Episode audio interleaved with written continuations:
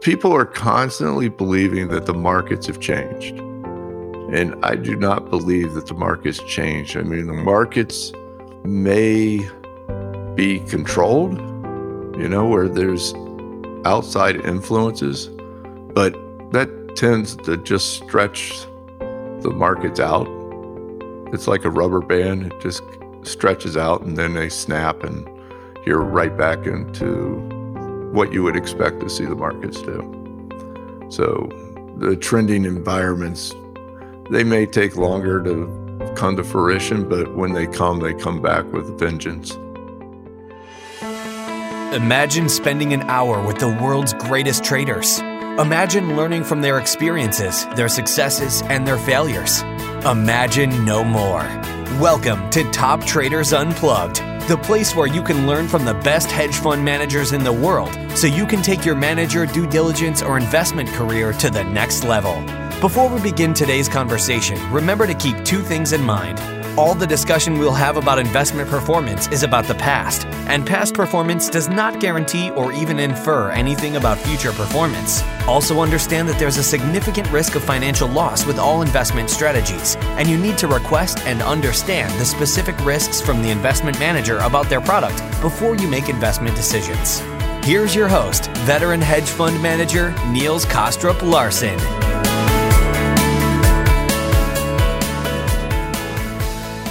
Hey everyone, and welcome to another edition of Top Traders Unplugged, where today Alan Dunne and I are joined by Marty Bergin, the owner and president of Dunn Capital Management, which also makes him my boss for full disclosure, as part of our mini series focusing on the one investment strategy that beat everything else in 2022, namely trend following and managed futures more broadly.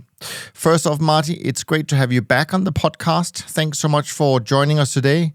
Uh, we really have been looking forward to our conversation. I hope you are doing well. I know you just recovered from a little cold. Yeah, thank you very much. It's been quite a while since I've been on the podcast. It's nice to be back, and it's nice to be joined by Alan. I good to I speak to you too, Marty. Yeah. With it's Alan been a while. past. Absolutely. Now, before we dive into the various topics, uh, Marty, that we have planned for, uh, maybe just to set the stage for the conversation and to give our audience a little bit of context, do you mind just talking a little bit about um, the background of Dunn, and also perhaps you can share uh, kind of the the type of strategy that uh, that Dunn focuses on, uh, and kind of where we s- sort of stand today in terms of the business uh, as we head head into 2023.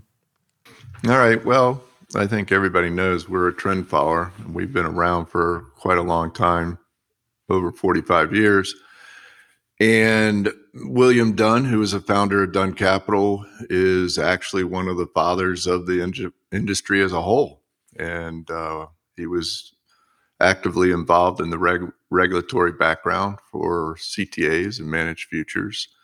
He was uh, the main researcher at Dunn originally uh, designed the systems were completely systematic.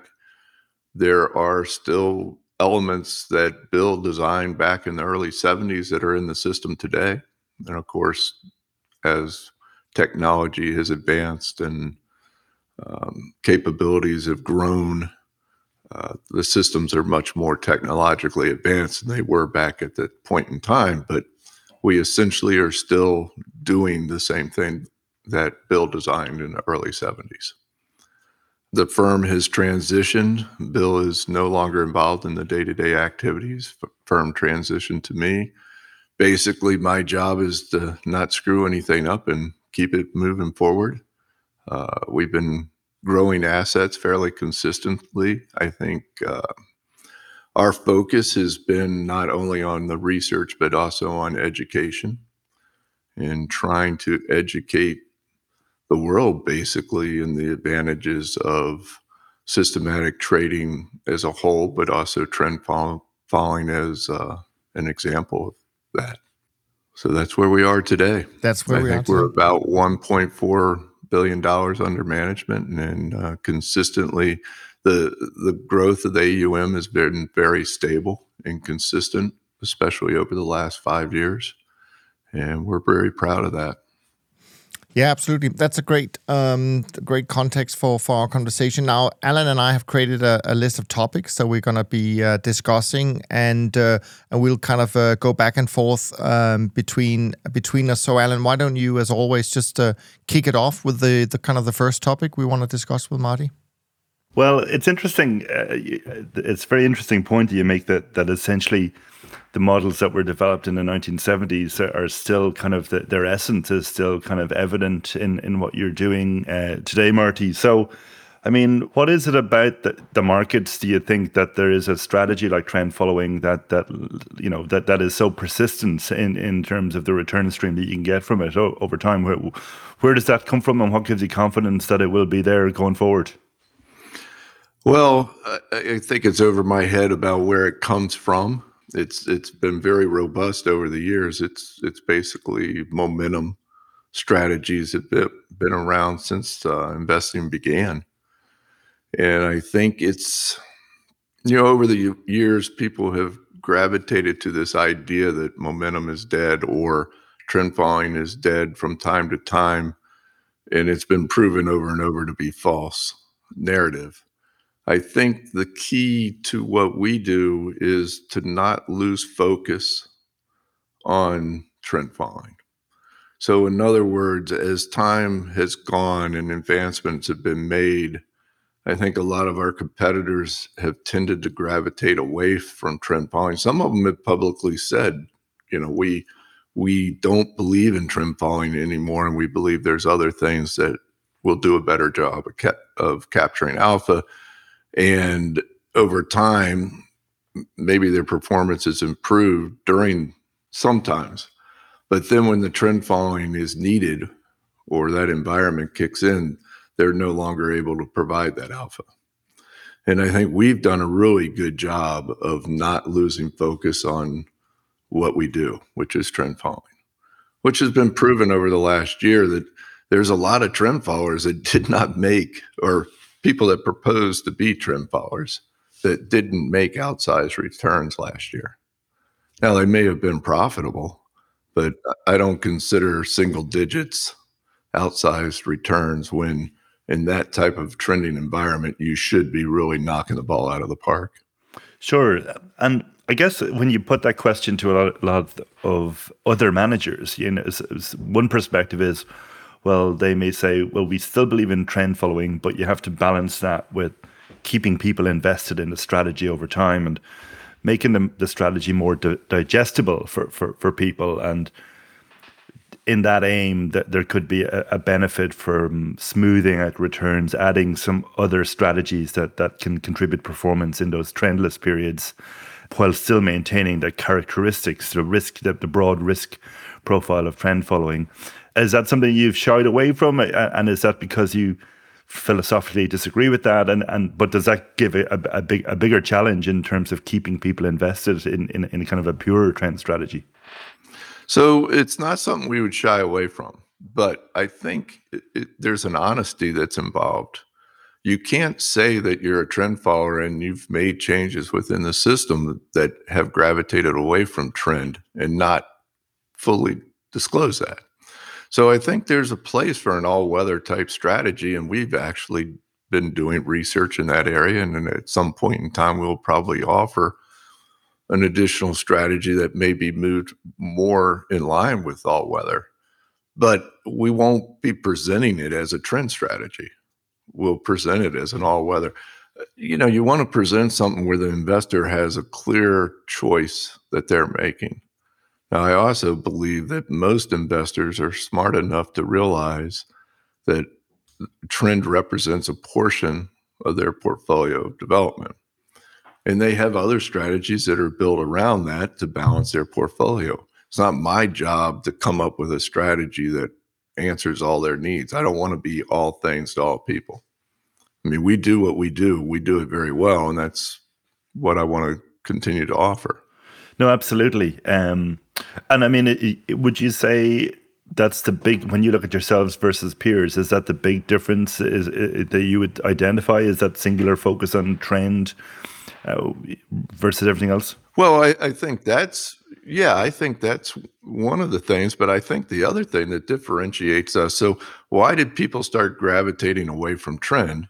Because they had problems being competitive in a performance environment, correct? Well, I think there's other ways that you can add that performance in non trending environments. One is through risk management, and other is through portfolio development. And one of the things that we've really done is we've enhanced the risk management aspect of the program. I mean, one of the things we do is is we got an exit strategy that's built into the program, which has been helpful over the years. But more importantly than that, we've adopted this adaptive risk profile where we actually change our risk target given the market environment.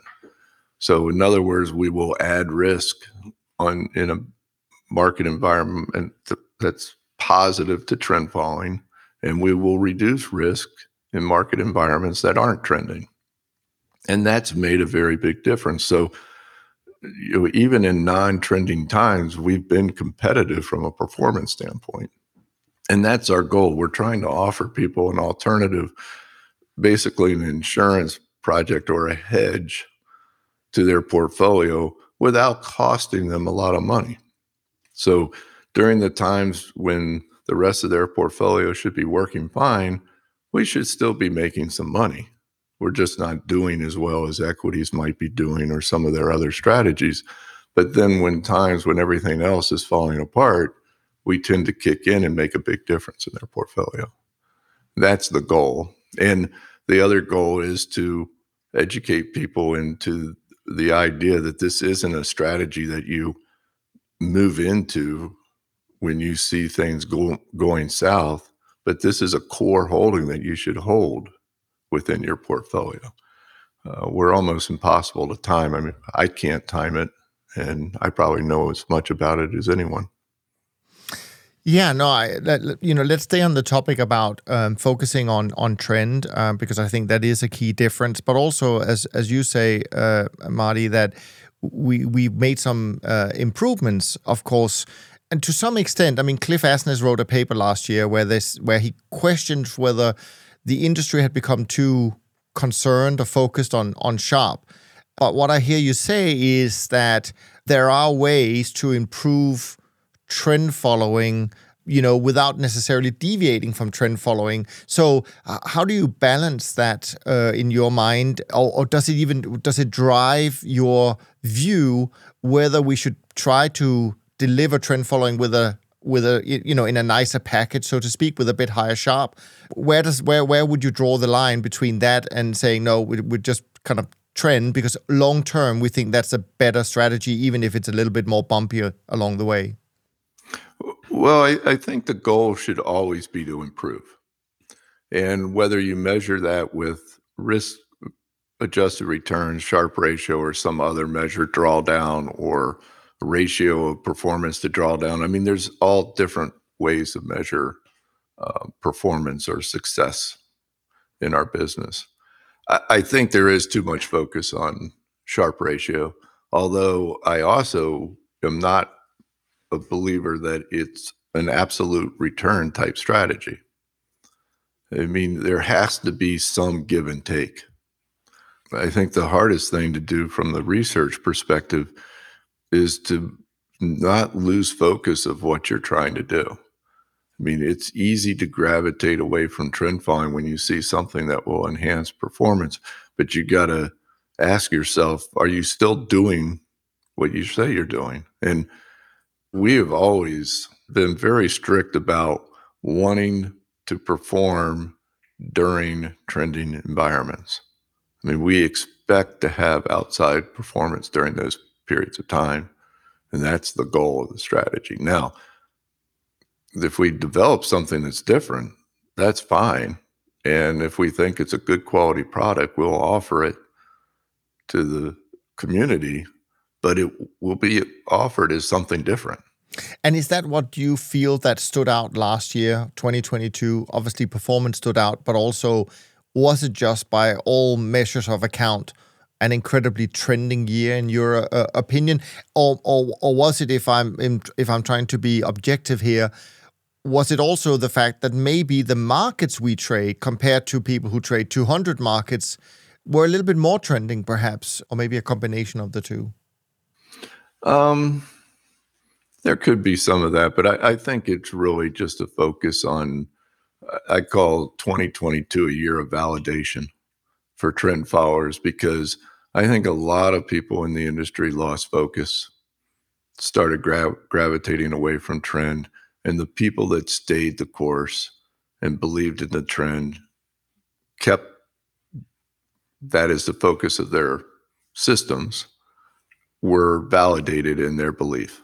And you know we had that core belief. We we knew that it was just a matter of time before this would fall back in favor. You have to play through the, the whole investment cycle which we have done now.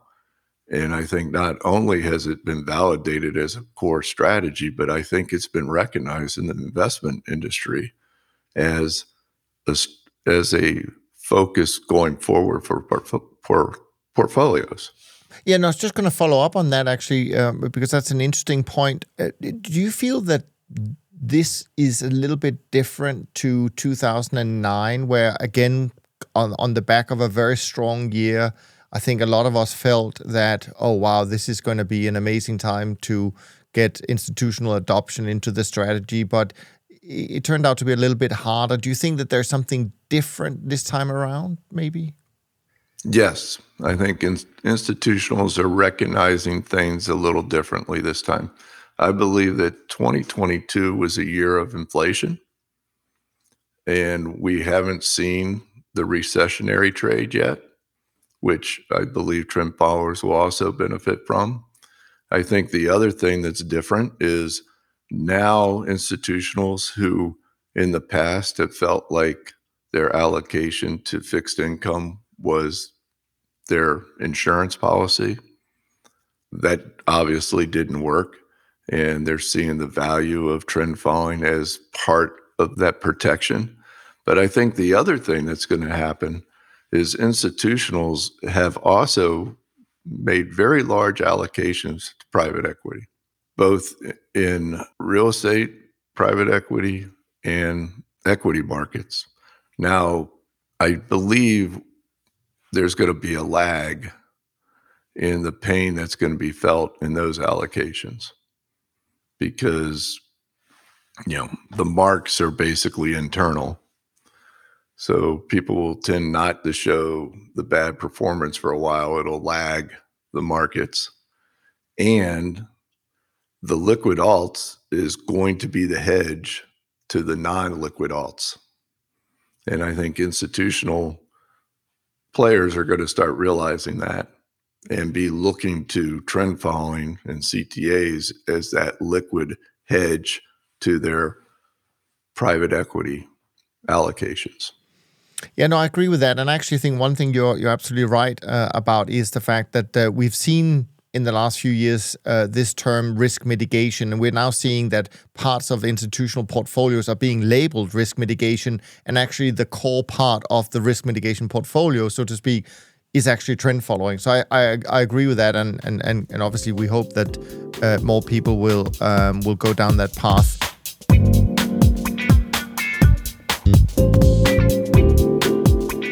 Alan, um, do you want to jump into one of your favorite topics? Yeah, well, maybe, maybe just just to follow up on what we're talking about and the lead into research is just, you know, obviously you, you want to deliver returns in the in the period of, of trending markets. Um, but you know, the other point it that was picked up with the Cliff Asness paper was, you know, delivering returns in in a kind of crisis alpha periods or, or, or equity down markets.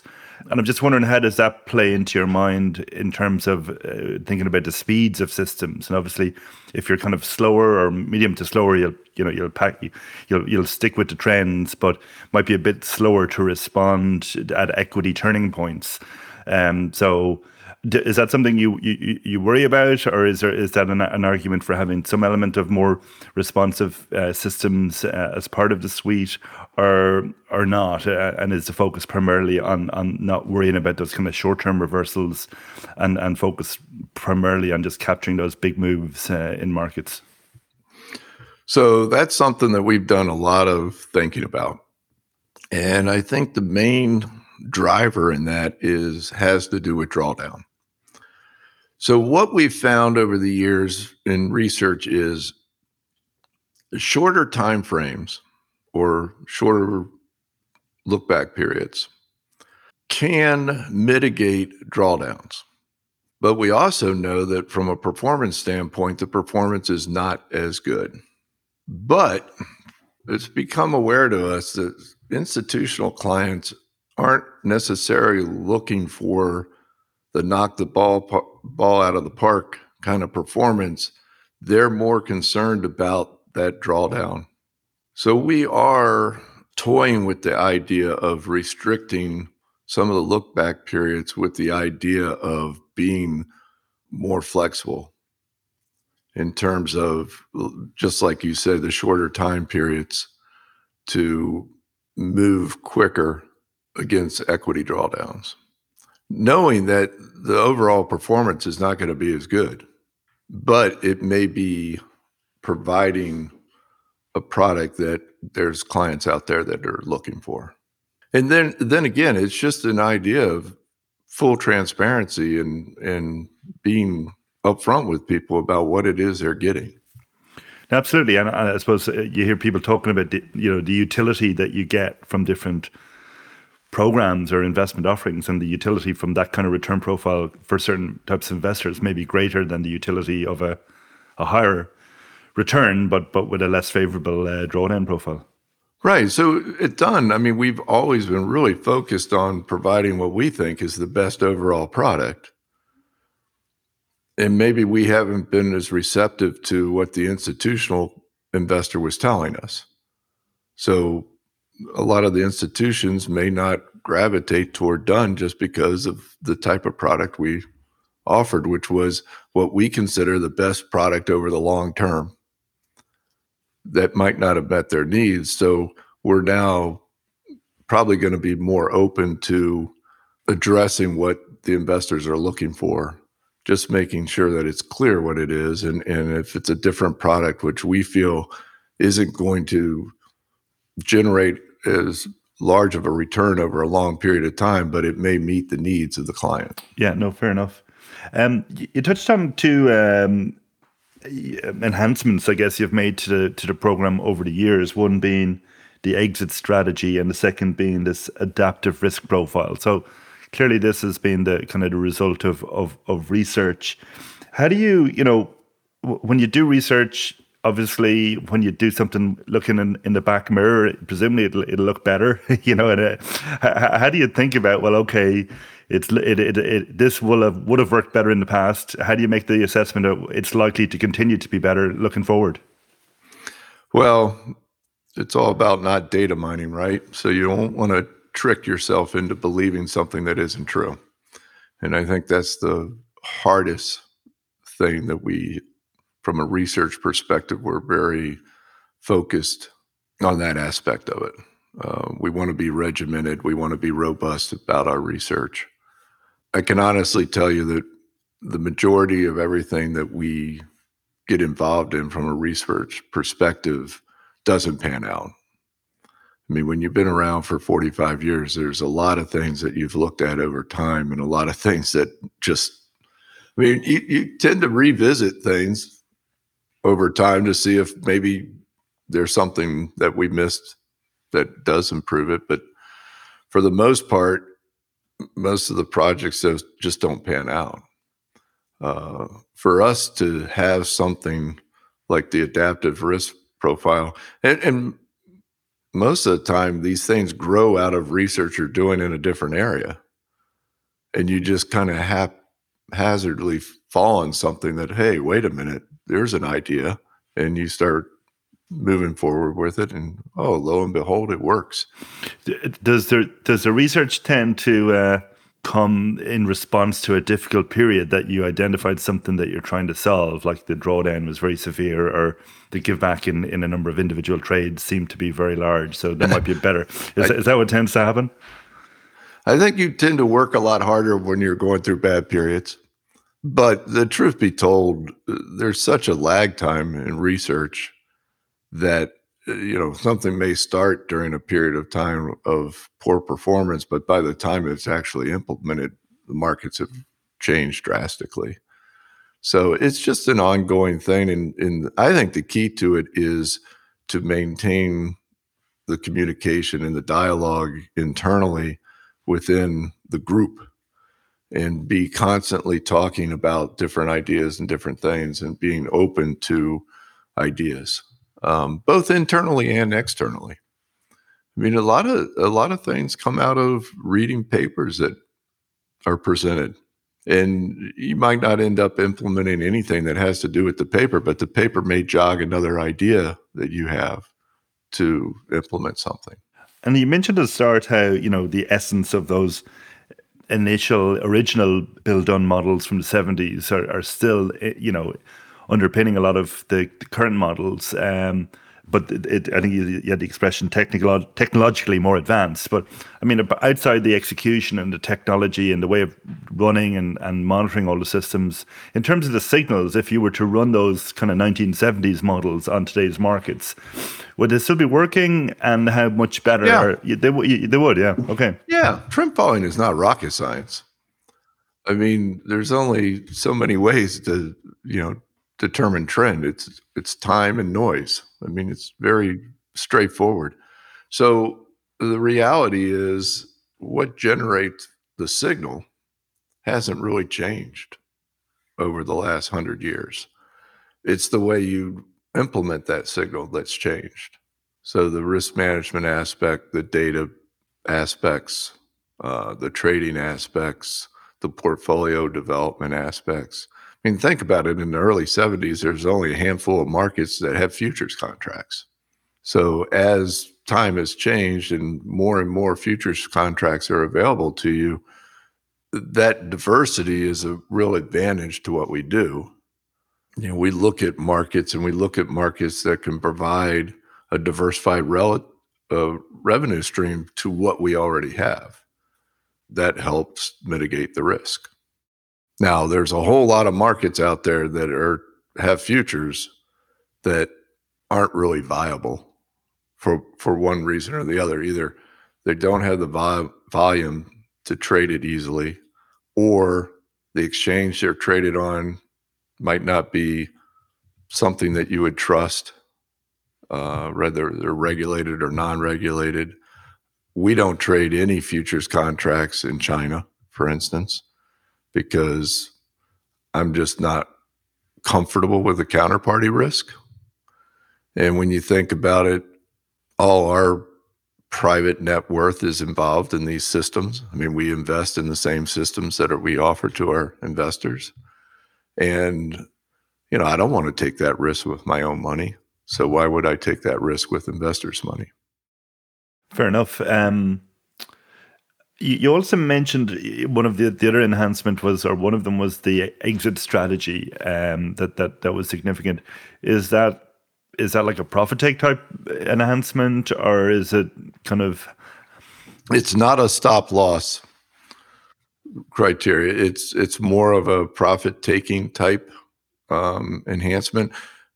Where I, we see trend following's weakness is you know you you tend to get in the trend slowly and you get out of the trend slowly. And the idea is to get into the trend slowly but accelerate getting out of the trend. Now i will tell you there are times when the exit strategy is a benefit and there's times when the exit strategy is not a benefit. And i would say over the last year it hasn't been a benefit. But it's you know the positives outweigh the negatives so we're not going to remove it just because of a short period of time where it didn't provide a benefit.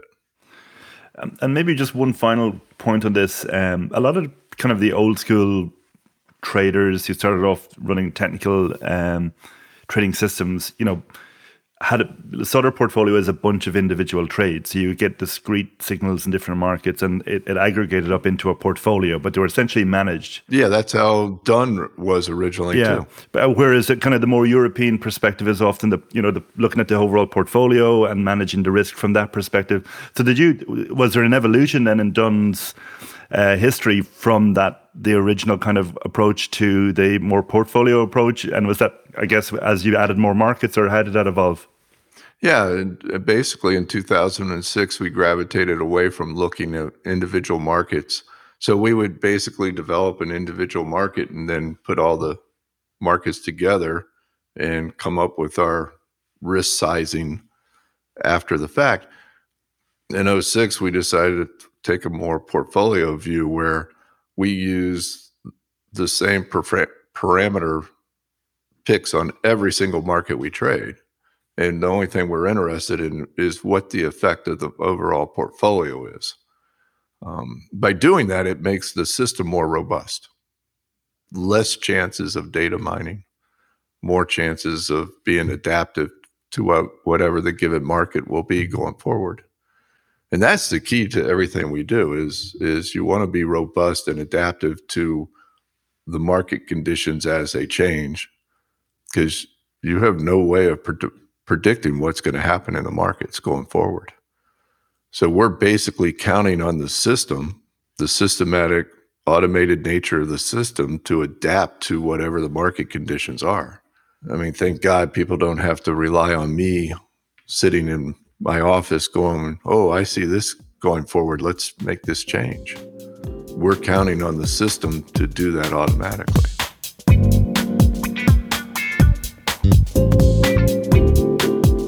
Yeah, no, I just want to stay. I mean, you've covered a lot of ground, uh, some of the things that I had uh, planned, but um, I, I want to stay with the number of markets a little bit because I do think that Dunn is maybe a little bit different in in that uh, group as well when it comes to markets traded. We've seen a lot of our peers embrace, you know, hundreds of markets traded. Um, so besides obviously liquidity as such, uh, I mean, do you do you have a view on on what you feel is a realistic kind of quote unquote maximum number of markets that actually you know exists that gives enough enough diversification benefits uh, without giving up any liquidity concerns. I mean, is it is it 60 markets do you think nowadays or is it 100 where where where do you where do you see that evolution? Well all that i can speak to is the way we view it internally so we're comfortable with the number of markets we're trading. Um, we don't add markets just for the sake of adding markets. So I believe that a lot of our peers have gravitated to, to such a large number of markets, mainly from an AUM standpoint. Uh, the larger the number of markets, the easier it is to to manage the portfolio but you don't want to add markets if it's not going to give you any real benefit. So we have added markets mainly from the standpoint of where we see a diversification benefit. So we've added some metals recently because we see that as markets that are different than what are in the portfolio. So I think we'll continue to move in that area.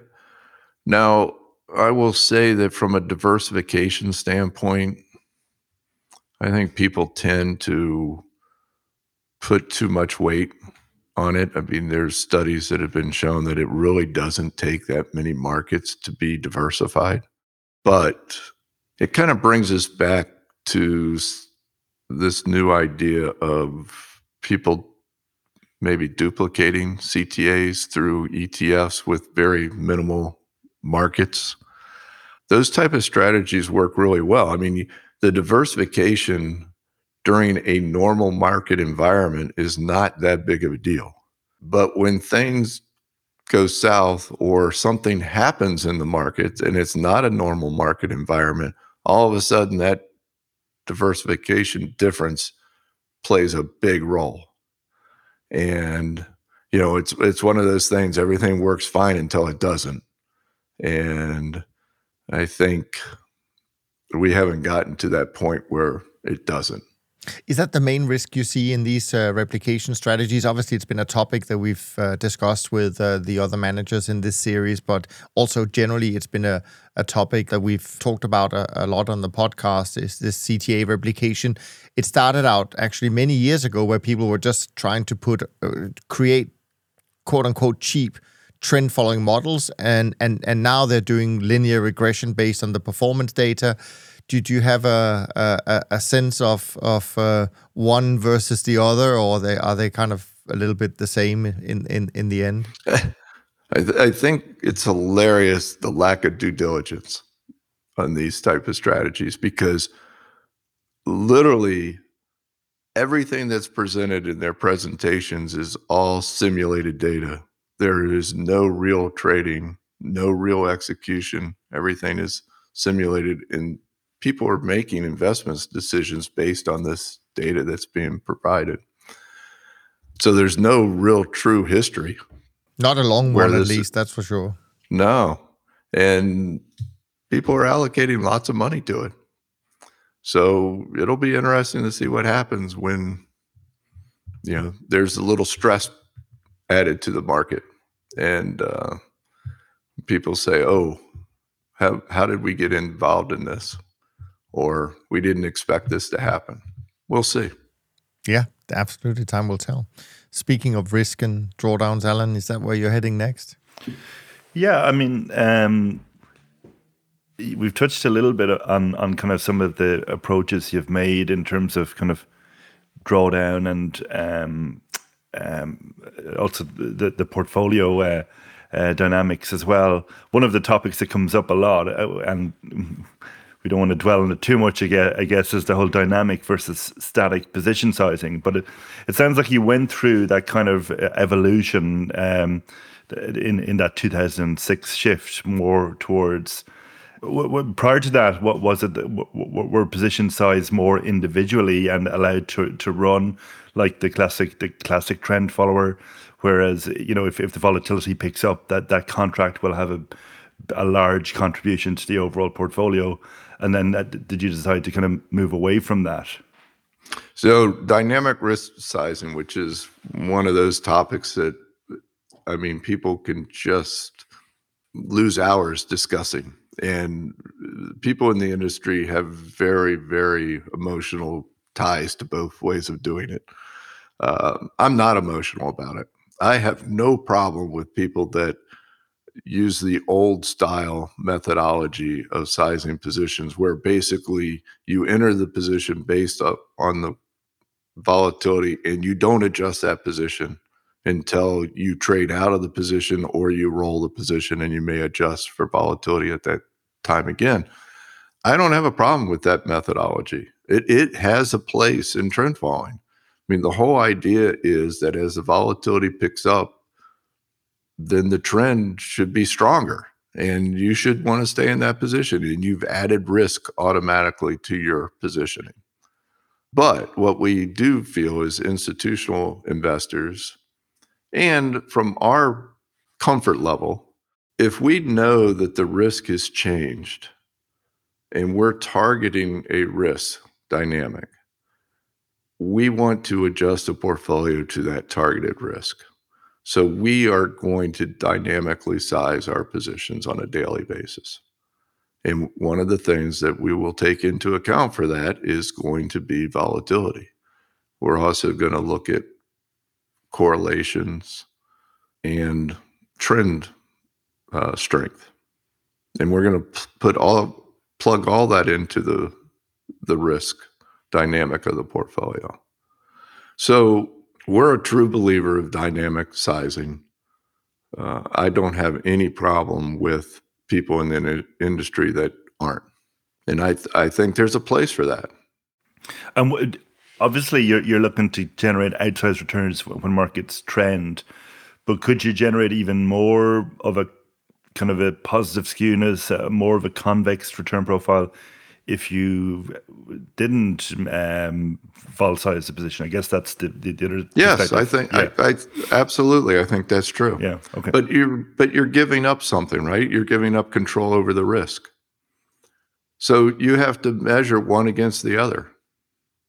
And, and I think if you look at CTAs, I think the skew has come down as an industry as more people in the industry are dynamically uh, sizing positions.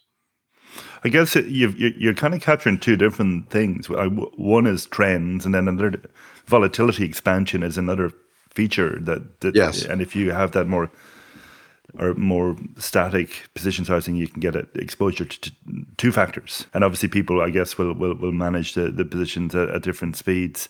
I mean, outside of that, you know, is volatility targeting the main way you think about risk in the portfolio, or is exposure no. or margin?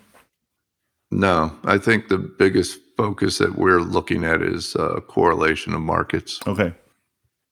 So the cross market correlations we think have a bigger factor on risk than than the volatility. Okay. And is that something then that you you know you mentioned kind of shying away from discretionary inputs, but it, can can there be periods where you can overly rely on on correlation? You know, if you have you know historically we had a negative correlation say between bonds and equities. You know, in the last decade in particular, if you believe that correlation, could you kind of be overly leveraged uh, uh, on on kind of bin long bonds and equities in those periods? Well, of course, but so there's two different things going on there. You got to the data will tell you one thing, and you got to take your emotion out of. You may believe that there's a correlation going on, but if the data tells you something different and the correlations have changed, then obviously the system needs to gravitate with that change. So that's why it's important that it's 100% systematic. So you let the data dictate. You don't, it's not our interpretation or what we believe correlations are. It's what actual correlations are. Yeah. How do you think about like what's the right look back for say if you want to measure the volatility of a market or if you want to let measure the correlation between markets? We think those look back periods are constantly changing. And so the way the system is designed, it, it gravitates through shorter and longer periods of look back. And we we we don't restrict what that look back could be. Now, what I will tell you is it will never take the really short, like a week type look back, because it just isn't profitable over any length of time. And the cost associated with trading such short lookbacks basically eats up the profit. You know, we haven't decided to go that route where we want to be competitive in a in a shorter, you know, high frequency type trading environment. So we're we're comfortable with where we are, which is the medium to long term type trend following. I think there's a place for shorter term windows but it's a very expensive and low return type environment to get involved in. So there are people that, such as Citadel and some of the other firms that are involved in short term trading or high frequency type environment that make money consistently, but you know, the cost of doing that is excessive and you know, I'm not going to try to compete with that. Niels? You know, I mean, it's just sort of uh, expanding a little bit uh, on that, but in a slightly different direction. Another thing that is very much determined on in terms of the time frame you trade uh, is often linked to then the capacity uh, that you have in your in your strategies, and of course, even in within the trend following space, uh, we see quite a lot of uh, dispersion in terms of size of managers. And so I'm, I'm curious how you think about uh, capacity, how you think about Dunn's capacity, uh, what might uh, give you a clue that we're getting close. And of course, that may also tie into the other question uh, or topic that we've been discussing with with um, with our colleagues, and that is, you know, fees, uh, where maybe, and this is kind of my own um, observation, that maybe during the times when trend following, during say 2015 through 19, where there were some institutional inflows, but where they were also able to get some very good deals from people uh, offering very low flat fees, etc., etc. And perhaps now some of those managers who took in a lot of money at very low fees uh, are, are, are, kind of regretting that uh, to some extent. So again, capacity fees. Would love to hear your thoughts about that uh, from from Dunn's point of view, but also from uh, how you look at the industry. So I think one of the advantages that you know Dunn has is the fact that we're kind of a niche player. Um, we're not large, so capacity is not of a concern to of ours. And it brings me back to what I said earlier about 2022 is a year of validation because we were one of those firms that had been approached by a number of institutions of offering a product at a very low fee level. You know, back at a time when, yeah, AUM would have been nice to be able to add easily, but we weren't willing to sacrifice kind of what we built ourselves as, as a zero management fee, incentive fee only firm. We've always prided ourselves as being client centric, so we weren't willing to go that route. And I think it was a big benefit to us later that, you know, during this good period of time, we were able to benefit from it. You know, I think there's a place uh, for potentially offering a product from an institutional standpoint that may not be which we talked about earlier may not be what you think is the best product available but it may be something that is providing a need for a, an investor or a client and at that point you may negotiate a different kind of fee structure for that particular investor but i think from the industry as a whole there's a lot of very large trend followers that are trading, you know, twenty billion dollars. So Dunn is not at that point. I believe that we're comfortable where we are, and we're comfortable if we were to double our AUM. I think if we reached a point where we were touching on five billion, we would probably pull back a little bit and and readdress where we were. Bill used to always say that if you ever had a capacity issue, you just raise the fee and that'll take care of it. Um, I don't think I'm looking to do that route. I, I, mean, the truth be told, there's a lot of people that are doing uh, what we do. So there's a lot of competition out there. I feel like the way we do it is just is better than most. So I feel comfort our position in the industry as a whole. Yeah, no, absolutely. Another thing um, before I turn it over to Alan, another thing that actually came up in our uh, one of our conversations. Uh, this was with the Swedish firm Lynx, um, because they are also a little bit similar to Dunn, meaning they're off the beaten path. They're not in one of these financial centers, um, and Stuart, Florida, is not a financial center. I think we can agree on that. How do you think about location? Do you think about that as being an advantage for what we do or a disadvantage? How do you think about that? I see it as a non issue. I mean, being where we are, it makes it less convenient for institutions to see us and talk to us. But in this day and age of technology, it's it's really a non-issue. I mean, it's easy to get on a Teams call or a Zoom call and, and talk to people, it's easy enough to get on an airplane and, and travel to see people. People want to do the due diligence. Most people are very comfortable when they come and see our offices and what we're doing. They understand why we are where we are.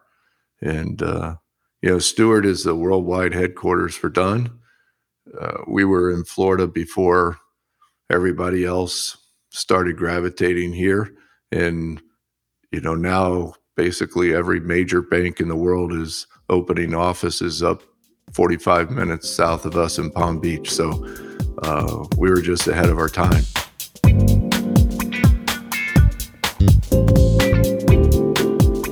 Just wanted to follow up. I mean, on a point around, I suppose, related to markets traded, and then uh, I suppose specifically liquidity. You mentioned not trading Chinese futures, uh, I think from the counterparty risk perspective. So, in terms of kind of market selection and then specifically around liquidity, what's your thinking on that now? And I mean, specifically from, from the perspective that people present, you know, about concerns in some markets with respect to liquidity recently. You know, obviously with the gilt market, we had exaggerated moves. Um, every so often, it appears there's kind of a gap move, say like cable earlier this year and then you had the issue with the treasury market in 2020. So, uh, you know, obviously you've been involved in markets and very close to markets uh, for for going back over a number of decades. So, when you look at the liquidity profile of markets, are you comfortable with that? And uh, which ones, obviously, have you chosen not to be involved in from from a liquidity perspective? So, one of the things we've looked hard at is LME because of you know what they did with the nickel earlier this year and the disconnect there. So we are currently, as we call it, we have them in the penalty box and we're waiting to see how they respond to the to the investigation and what they implement to improve their marketplace. That's a tough one because you think about it, it's the oldest exchange in the world. You wouldn't have thought that this would be a problem. Um, but clearly, there was some internal, what I would call con- corruption going on, and they reacted according to what they thought was best for them, but it wasn't best for the markets in a, as a whole. Hopefully, they will implement some of the things that need to be done, and we will start trading those markets again. But the volatility profile of markets is one of the reasons why we do not trade. The trading that we do here at Dunn is not automated. So, in other words, we have traders that actually execute every order that we implement. Now, they have a lot of tools at their disposal. In other words, algorithms and different things that they can utilize in the trading, but they supervise or oversee the trading so that when you have a, a volume profile that's broken if you're using an automated system you can really get hurt in those environments and i think some of those environments present th- themselves just for that reason uh, it's basically the computers taking advantage of other computers and i feel like if you have a trader that's supervising that process, it mitigates that risk. So that's just kind of managing the execution of the algorithm, or, or, or, or is that kind yeah. of, d- d- yeah. Right. When you're looking at medium to long term trend following, I mean, the execution itself becomes less important. I mean, you're not looking for that pennies at that execution point.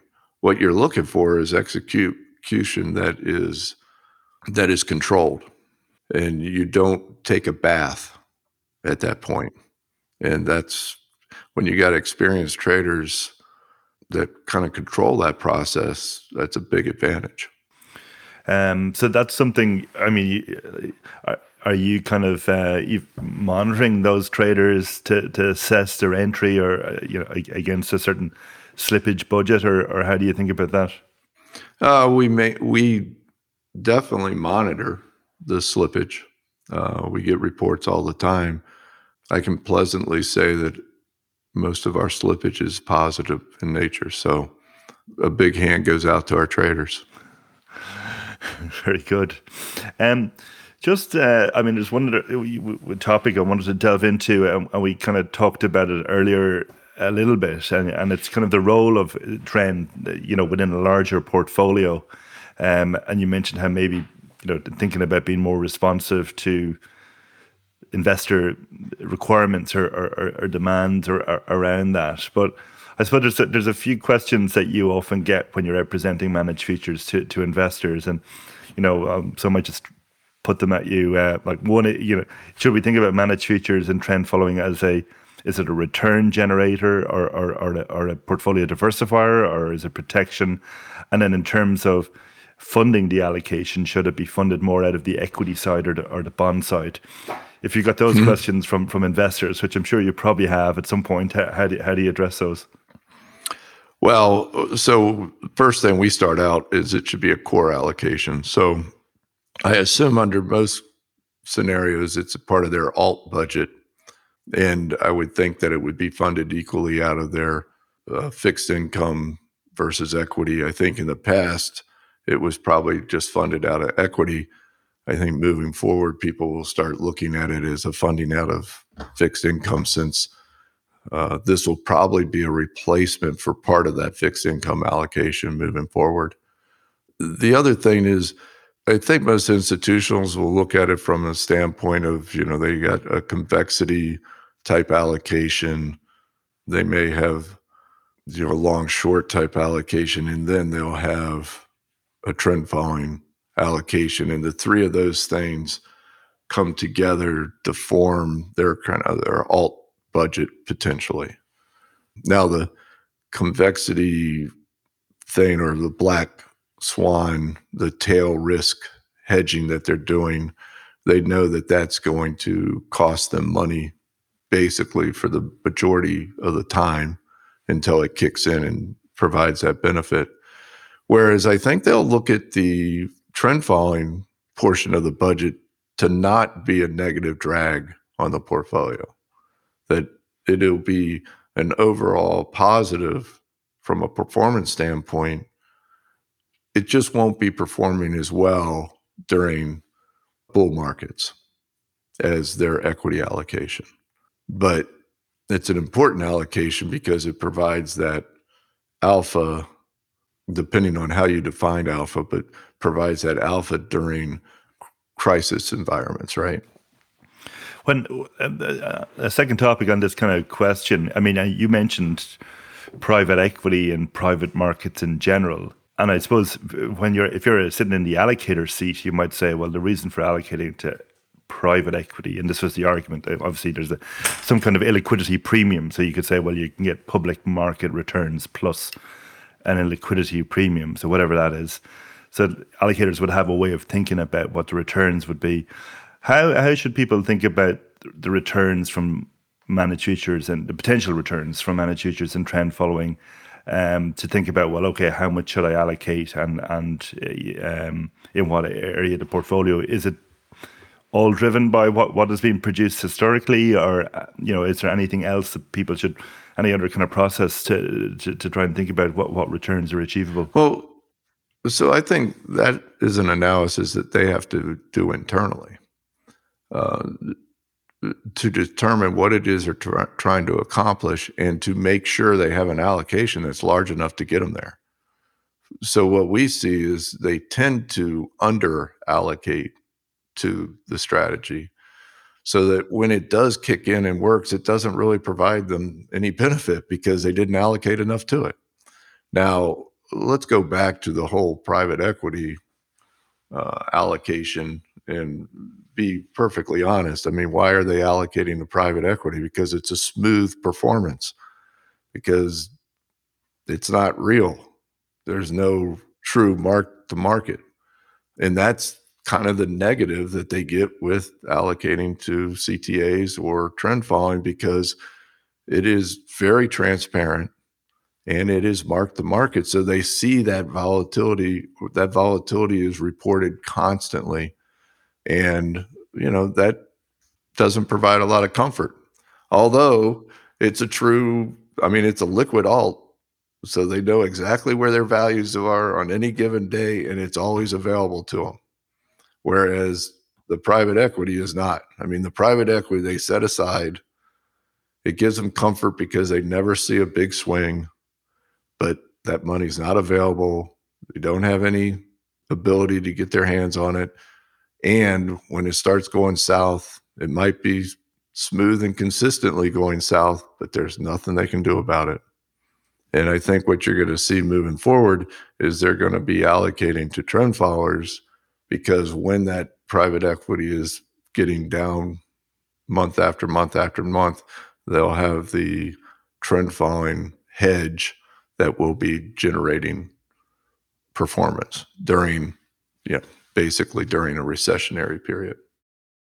I know we're moving up in time, so I'll, I'll hand it back to Niels. I know just a couple more on Niels' yeah. list. Yeah, exactly. There's a few more topics that uh, we wanted to cover with you, Marty. So, one of the things actually that we have brought up with people, and just to uh, hear your thoughts on that, for the last, I don't know, 10, 15 years, uh, this was an area that didn't require too much work because cash management was a thing where you just had to try and stay or minimize the drag from these uh, zero or negative uh, interest rates. uh, in today's world, interest rates are not zero anymore. Share with us how you think about the cash management part of the uh, of of the funds that um, that that Dunn manages, and um, yeah, and how how you do that. So we think that's really important. So uh, most CTAs or managed futures products, I think, have overlooked the cash management aspect of it. I mean, a lot of times they just leave it in the hands of the brokers uh, or just buy treasuries and let it sit. We've been very active because historically there's been counterparty risk associated with brokers. So we tried to mitigate the amount of money that we have with a particular broker, especially in clearing. So we we have a firm that we basically own 90 or 49% of the equity of in New York that manages all of our cash. And over the last two years, the value of that has really come to the forefront just because of how poorly fixed income is done. I mean, you had a lot of ETFs and mutual fund bond investments that were down 16 to 20% over the last year. So managing that cash becomes a very key component to the process. And we rely on experts to basically do it. The reason we use a firm that we have some equity invested in is so that we have control over that process or at least transparency into the process. So I see every confirmation for every purchase or sale that's done in the fixed income sector. And we keep a very close watch on it, and it's bode well for our investors. And I feel comfortable with the way we handle it. Yeah. And of course, uh, probably worth mentioning that obviously we're not the only CTA that they do this work for. They do it for right. some of our friends and competitors uh, or peers uh, in the industry as well. So, uh, so, so yeah, when we went, when we decided to go this route, the whole idea was for them to be providing this service not just to us, but anybody else in the CTA space that wanted to avail themselves of this. Yeah, service. One more thing um, was maybe something that um, yeah, I don't know exactly how to to uh, what what to call this kind of question, but I'm curious anyways about if there's something you hear people say about trend following, and every time you hear it, you say, "No, I definitely disagree with that." Some kind of description of of what we do as an industry, where you say, "You know, that's just not something I agree with." Is there anything that comes to mind you've heard over the years again and again? It, it seems like over and over people tell us that trend following is dead, right? So, I mean, I've heard that so many times over the years that it just makes me laugh. And I think, well, we'll see. And uh, there again, validation during the last year for the fact that people are constantly believing that the markets have changed. And I do not believe that the markets changed. I mean, the markets may be controlled you know, where there's outside influences that control the markets, especially equity markets. I mean, you have the Fed, you have government intervention, you have a lot of things going on that influence markets. But that tends to just stretch the markets out. It's like a rubber band, it just stretches out and then they snap and you're right back into what you would expect to see the markets do. So the trending environments they may take longer to come to fruition but when they come they come back with vengeance. Yeah. Now now that we also have alan here as, as an allocator i'm curious uh, to ask you the question though marty and that is if you were an allocator and you go into these conversations with managers what's the one or two things that you would definitely ask the manager that you may not may, maybe you don't see um, a lot of allocators coming in to uh, to visit um, ask. I, I, think the biggest thing i would be focused on is style drift. I mean you want to make sure that you're getting what you're looking at or what your ex- expectation is. So for instance, I've seen a lot of managers that have really good historical numbers, but I know by following them that they're no longer doing what they were doing when those historical numbers were generated. So, are you really buying those historical numbers or are you buying something different? And that's the big concern from an allocator standpoint. Know what you're getting. And and uh, you know, most managers aren't going to answer that question. And there's no way for you unless you're on the inside looking at the changes that have happened in code, there's no way that you can know whether that's happened or not. I should ask you, Alan, whether you agree with that question as an allocator. I do absolutely know that that it makes a lot of sense, and uh, I mean, it, it, you know, there are uh, Marty touches on style drift. I mean, that can come in different shapes or form. It can be, you know, managing the volatility profile. That's you know that's one thing, or it can be just adding you know some beta, which would be another. I mean, you would pick up the latter over time in the numbers, but you mean obviously it wouldn't be evident in, in the full track record. So no, absolutely. I, I mean, it is it, it, it, uh, as we've said before, managers will always have narratives. It's the allocator's uh, job to try and see beyond the the the, the, the narrative. Yeah absolutely. Final question, Marty, as we uh, are in at the beginning of 2023. Well, what are you most excited about when you look uh, into the new year? Um, and do you have any concerns uh, for the new year? Uh, no concerns. Um, I'm excited to see.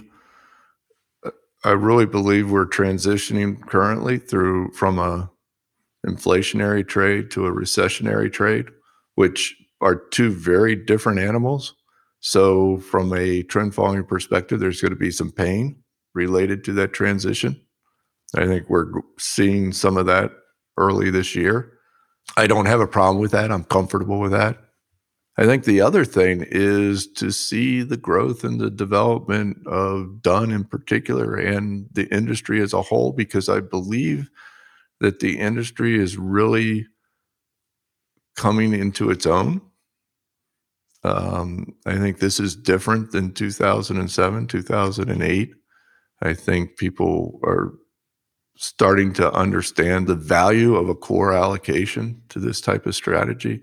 And I want to see it be more accessible to all parts of of the investment community, not just institutionals, but the retail clients. I'd like to see the fee compression happen so that it's becomes profitable for retail as opposed to having the fees so high that people aren't really making any money at it. So we're going to become more mainstream. That's what I'm looking forward to. Is the industry as a whole becoming more mainstream, being more accepted. Good stuff, Marty.